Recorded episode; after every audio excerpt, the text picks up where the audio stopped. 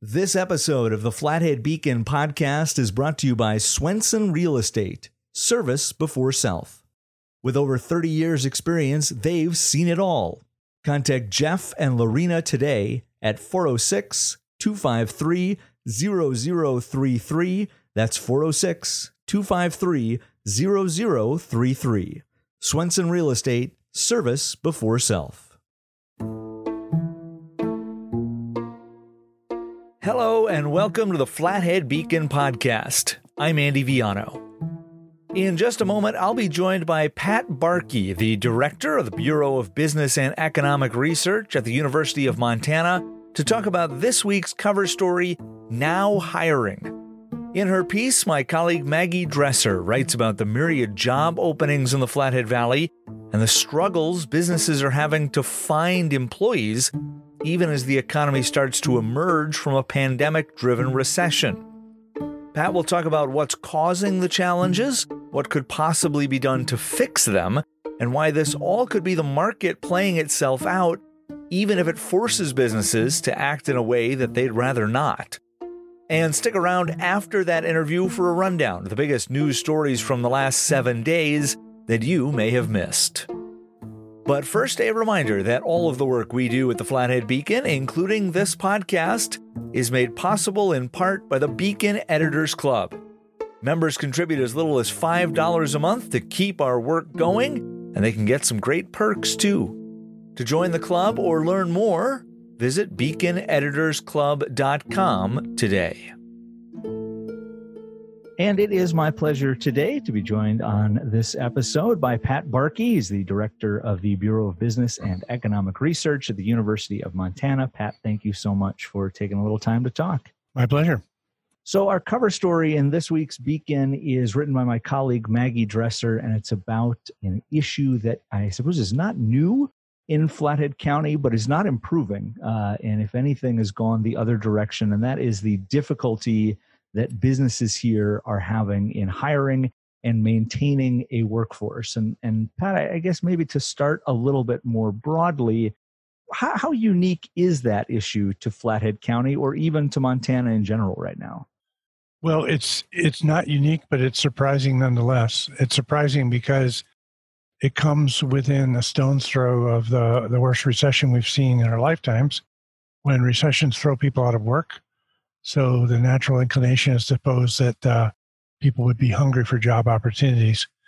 In fact, a few short months after that uh, dramatic uh, upheaval in the job market, uh, here we are in the summer, approaching the summer of 21, with uh, employers telling us that they are having difficulty filling open positions. Uh, it's not unique to Flathead. Flathead and Gallatin have had this issue, recession or no, have had this uh, issue many times, particularly because their seasonal uh, workforce requirements are are fairly high because they their key industries, most notably uh, serving visitors to Montana, are labor intensive, uh, and the needs all happen at once. And those young people they would like to hire are themselves enjoying the uh, the scenery. So it's it's always been an issue, but it's surprising as we sit here in 2021 uh, that this is suddenly uh, mushroomed, and yet there it is. It's certainly a problem. What are what are the the reasons for it? And I know that's not a simple answer. It's a, it's a multifaceted problem. But can you walk through some of, I guess, beyond just the seasonality, which you've already mentioned, why else uh, employers are having trouble finding workers? Well, the, the, labor market is a market like any other, right? I mean, we've all seen what's happened to housing markets. Those are markets as well and there's a supply and demand aspect to those. And uh, it is certainly uh, something that is not, you know, it, it's there's a lot of factors uh, affecting both sides of the marketplace. There are some rather unique things happening right now, though. Okay, the first is that we're in a uh, unprecedented period where big pieces of the economy are suddenly being opened up. It's like padlocks are being uh, unlocked, doors are open, you know my people like my father-in-law myself for that matter were going out to eat etc all at once not literally but but in a short span of time uh, so we, we're seeing a an increase in demand that is greater than just what happens when the weather gets nice and, and people start arriving here. So that's one factor. Another factor is that we're in a unique situation in that the federal government has really been pressing hard on the gas pedal uh, when it comes to uh, helping the economy. And in particular, uh, there are there is now a saying. It's a little cynical, but it's true among many Montana employers is that they're used to competing with each other, but now they're competing against the government. And what they mean by that, of course, is the fear that over generous uh, or maybe just adequately generous uh, government payments to help unemployed workers are, are reducing the incentive for those people to work.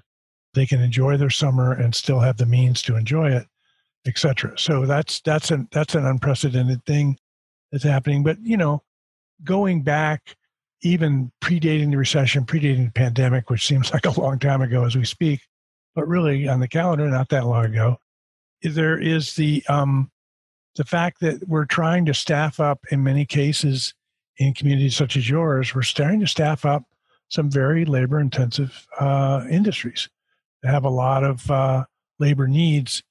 And collectively, when all employers try to do that at the same time, it hits the market with something uh, which has always been difficult for the market to digest, as I've described. What are possible solutions, though? And I think some would would say just throw more money, right? Pay people more money, and and they'll come back to work. What what are some some answers that that are reasonable that that could help, in your opinion, here?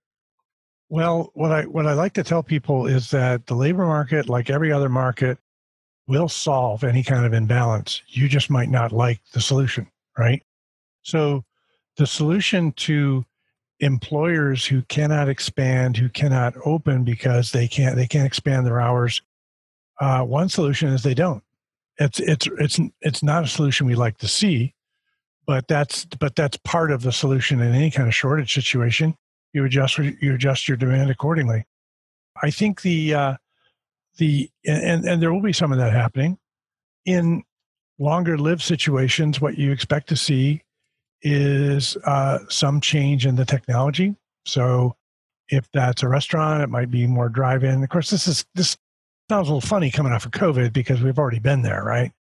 Uh, in terms of takeout and, and but nonetheless, some sort of adjustment in technology that reduces labor needs.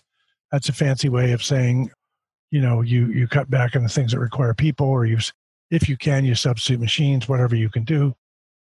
Uh, another solution, as you mentioned, is paying people more, and that's happening as well. I mean, we've heard, uh, and there's, there's no central policy making people do this, uh, but you hear all kinds of stories. You hear stories about uh, fast food restaurants uh, giving people $200 just to show up for a job interview.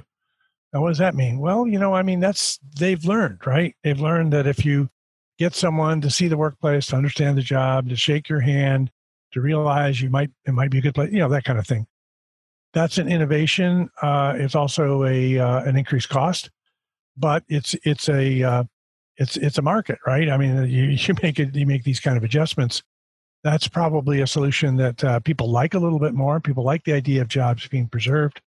People like the idea of jobs paying more, but you know, when jobs pay more, they have to produce more as well. So there there is there is an underlying requirement there, right? So you know, boy, there's there's lots of other solutions as well. One that's very common, and, and as a reality, is that you uh, you realign your your um, your job description. So uh, you you basically take the people's responsibilities that you can't hire for, and spread out spread those out amongst the people that you have, which is uh, sounds like a great solution until you realize that you're you're stressing your your original workforce and you're you're raising the threat that that they will grow dissatisfied, retire earlier, whatever. These are all incremental solutions. It gets you towards balance. I will say that there is a tendency uh, of people who um, to, to blame the market for outcomes they don't like. So, in other words, if I'm an employer and I've always hired my temp help at nine dollars an hour, and I put the ad out for nine dollars an hour and nobody comes, I say, "Boy, the market's all screwed up." You know, I mean, this market doesn't work uh, well, the market has, it's working fine, but the market wage is now higher than what you're offering, right? And so you can, you can blame the market uh, and many like to do that. But in fact, the market is just it's it's it's it's it's uh, cooking up the solution. You just might not like it. For sure. Let, let me go back to one thing you said just a minute ago that that made my ears perk up a little bit. This idea that you can find ways to do business maybe with less staff, whether that's like you said, spreading some of those responsibilities out to other people or doing some things via technology or, or even automated. That just from a from an amateur perspective sounds a little scary long term if all of a sudden we're we're being able to do the same jobs without hiring or, or paying the same uh, people to do them. Are there risks associated with uh, if that happens that, that could affect us long term or affect the market long term? Well there are risks you know it's, kind of interesting in the pandemic to ask a question about risk because if anything this pandemic is real it's made us recognize is the fact that most of us don't process risk very well. There's risk every day. I mean, every day a business owner unlocks their door, there's some kind of risk out there, right? So, uh, but I understand what you're really saying. Uh, you're saying from the point of view of an individual business, if you transform your business in such a way, uh, as I mentioned, in terms of, uh, you know, re- replace people that say hello with machines, uh, you know, get rid of your receptionist, all these kinds of things. These things are happening all the time. I, I, suppose you would say there's a risk in being maybe the first mover on these things. I think that's certainly the case. I mean, there's there's always a risk when you innovate in any way.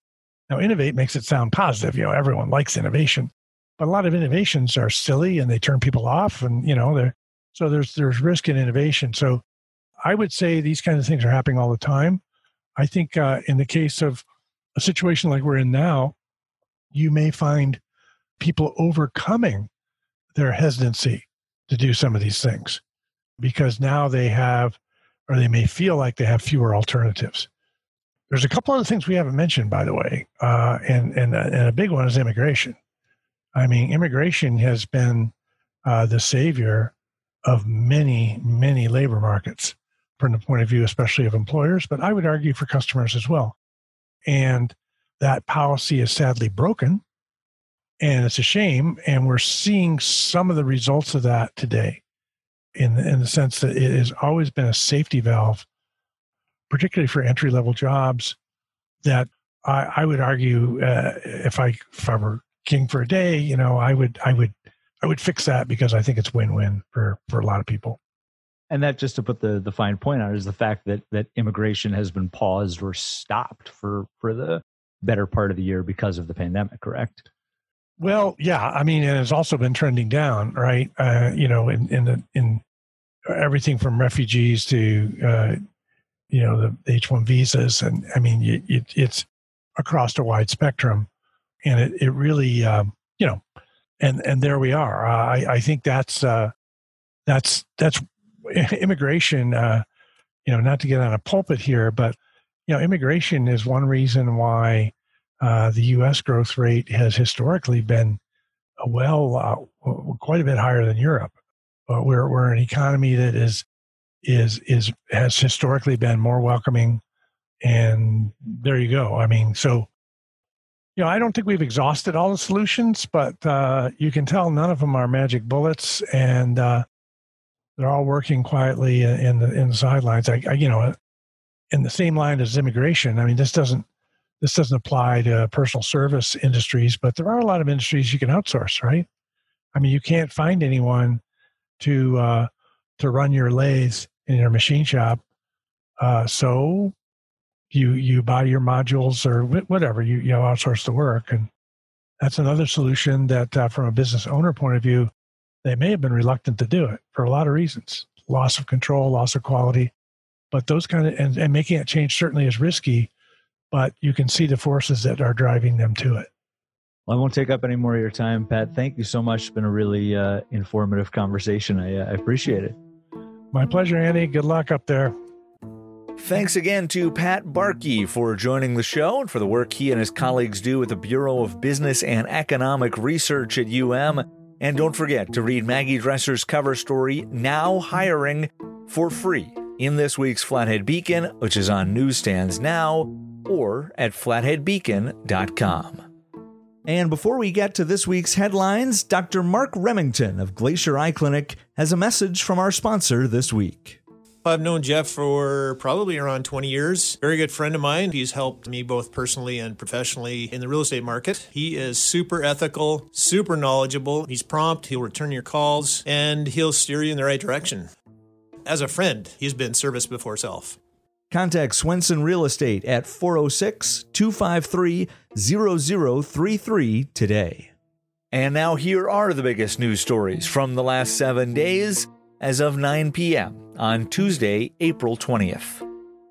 Around 25% of Flathead County residents are currently on pace to be fully vaccinated against COVID 19, but health officials are noticing a significant slowdown in demand for the inoculations, a trend that is likely to leave the county far below the levels needed to achieve so called herd immunity. Through Tuesday, Flathead County had administered more than 47,000 doses of COVID vaccine, although almost all of those are one of two shots necessary for full protection. And Flathead County Health Officer Joe Russell told the Beacon last week that even his modest goal of getting 40% of the community to accept the vaccine was in jeopardy. Russell said the health department is likely to scale back its three day a week clinics at the Flathead County Fairgrounds to just Tuesdays and Wednesdays in the near future, with more rollbacks coming if demand does not improve. Russell added that any number of vaccinated people in the community does have some impact of slowing the spread of the virus, and vaccine appointments are also now available at both the health department and a number of local pharmacies. All Montana adults are eligible to be vaccinated and can sign up for an appointment at flatheadhealth.org or vaccinefinder.org. In other news, a Lincoln County lawmaker is once again insisting that the years long process leading to an acceptable selenium standard on Lake Koocanusa was rushed. Steve Gunderson, a Republican state representative from Libby, has introduced a bill asking the Montana Environmental Quality Council to reanalyze the standard which was enacted to protect Koocanusa's fish from contaminants produced by a Canadian mine. Gunderson's bill comes less than a month after that mine's owner, Teck Coal Limited, was fined a record $60 million by the Canadian government for leaching toxic contaminants into downstream waterways, including Lake Koocanusa and the Kootenai River in Montana. Gunderson also was one of the lawmakers behind a failed bill earlier this legislative session that would have repealed the standard altogether. This latest effort asks regulators for a quote, comprehensive review of the rule and supporting data. Elsewhere, ballots went out for school board elections throughout northwest Montana this week, and the normally low key contests are drawing increased attention thanks to a slate of candidates motivated by their opposition to in school mask requirements. In Kalispell, five challengers are campaigning together as a block to unseat five incumbents who say they are proud of the way the 11 member school board responded to every challenge of the pandemic, including remote learning, allowing extracurricular activities, and focusing on how to create the best possible educational experience considering the circumstances. Several of their opponents have been vocal critics of mask requirements all year and now say they are also running to increase curriculum surrounding the Constitution, something that is already taught in School District 5 from 5th through 12th grade. Ballots in Kalispell must be returned to the district office by May 4th. And finally, the Kalispell City Council devoted a work session on April 12th to discussing how its members use social media, only to end the session by taking no action. The meeting was prompted by ongoing discussion of a post on the Facebook page of Councillor Ryan Hunter, which other councillors alleged might have violated open meeting laws. Opponents countered that limiting social media use could violate the First Amendment. The council heard from two experts during the meeting, neither of whom recommended any specific action, and at the end of the meeting, Hunter said he was, quote, ready to move on. That's our show for this week. Remember, you can read more about all of these stories and catch up on the latest breaking news for free on our website. That's flatheadbeacon.com. Until next week, thanks for listening.